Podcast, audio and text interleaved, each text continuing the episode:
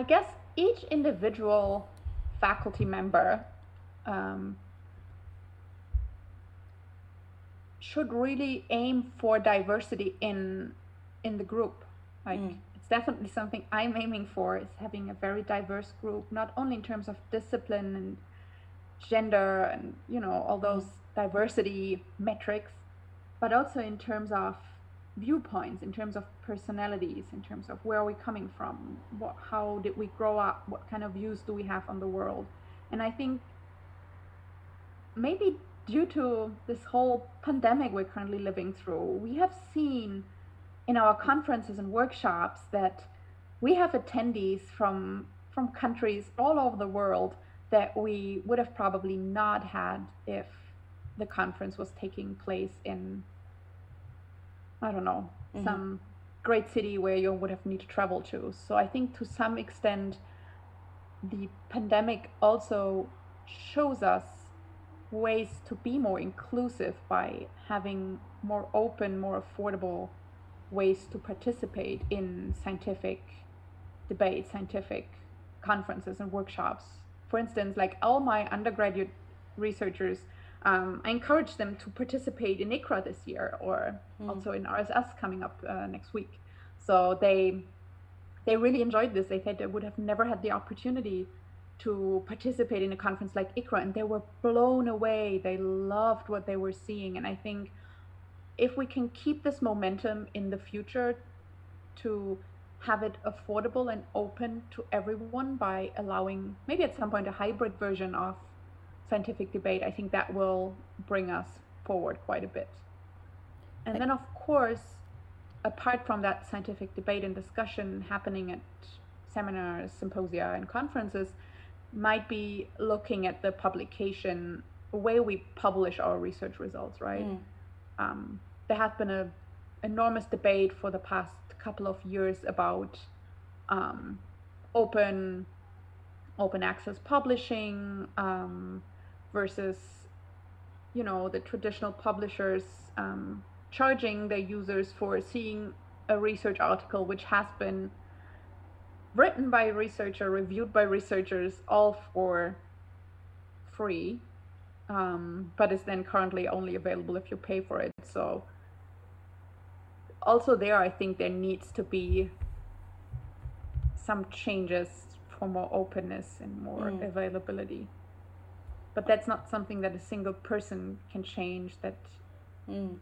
the whole community as a whole needs to change it um, while at the same time i'm a person that is not a huge fan of arXiv because i feel like you know there's all these papers uploaded that did not necessarily get reviewed but are taken for um, serious scientific results even though they might be premature so there is no quality assurance at all but at the same time it's accessible so the non-academic has easy access to those papers whereas the more quality assured ones are probably behind closed gates at some of the bigger publishers so that's a mm-hmm. that's definitely a challenge. Uh, i think you said very important point in terms of hybrid conference and and the opportunities. I think that's very important what you say and also your take about publication as well because I know you you're really fighting about how we can review this amount of papers just coming up though. Uh, it's it's really challenging and you are right. I think you said that it have to be collective uh, movement yeah. from the community, not not individually. So it's really you know right. it's also insane. Like if I look at my inbox, I get yeah. at least one review request almost every day. Mm. Like I just literally I just cannot review that many papers. It just impossible. I could just review papers these days. And this is me as a reviewer, but I'm also, you know, in editor com- in editor roles, and then it's so hard to find people reviewing.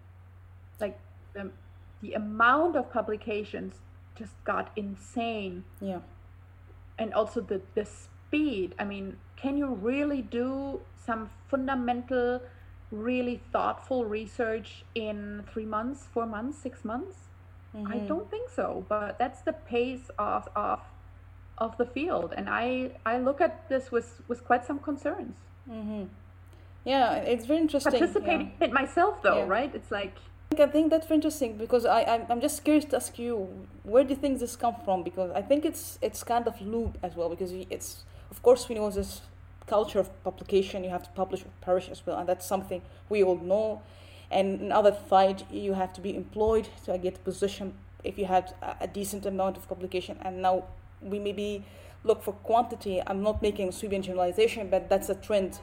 And if i ask you where do you think this is something we have to maybe controlled? Who is controlling this mechanism that you have to review this insane amount of publication and you have to publish as well? This is really insane as well uh, as a faculty member and also for PhD students i don't know where do you think who is the key corner for that? It's a systemic problem. Like mm-hmm. it's really not just this one instance. Um, i'm a member of the Junge Akademie or young academy in germany uh, before i was moving. And so we have been discussing this like what is driving this insane number of publications? Mm. we really came back to game theory right? It's like multiple things in this game of being an academic that kind of contribute to this right? It's like on the one hand of course publish or perish it's our bread and butter right? I am as a researcher judged on the research i produce so i have to of course publish it. Also exactly. it's my obligation to make it publicly available what i achieved from public funding. Mm. the speed though is crazy. Of course as a phd student you probably have been told oh you got to write like three papers before graduating probably more um, and then you know on the faculty side before you have tenure you're also in this like process of i want to get as much out as much high quality work as i can so you are naturally um, enforcing yeah. more publications in your group and then it's also a little bit of peer pressure you know while everybody agrees that it's insane everybody keeps measuring success by number of papers. Mm. You know, how many papers do you have at ICRA? And then it's like, oh, it's this pity view if you say one. But you know, I'm proud of this one paper. This one paper has been a tremendous amount of work. And yes, we didn't send two more papers because they were just not ready yet. Yet yeah. you get this pity view. So the community is also making it harder to kind of cut back on the number of publications. Yeah. And you know, there's this annual review where I am compared across my um, colleagues, and then you, I'm like, oh, maybe you know, six journal papers in a year is really not that much. Others have, you know, so many more. Mm. So there's this constant tension in the field yeah. about these publications. I have seen some measures against it. Um, for example, funding agencies that are explicitly asking for a limited number of references that you give for your previous research, like, for example, 10 or 5 or 2 per year. Um, mm. That makes sense. So that is helping in terms of getting funding to kind of restrict yourself to what is the most important work that you have been doing in the past five years. Please list X number of papers.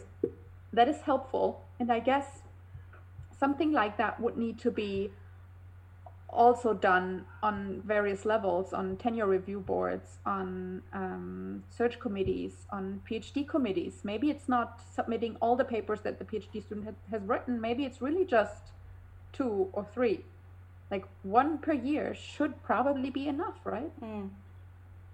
yeah but it's easier yeah. for me to say now because i mean i've matured through the process i'm now tenured i have a more relaxed view on the system mm-hmm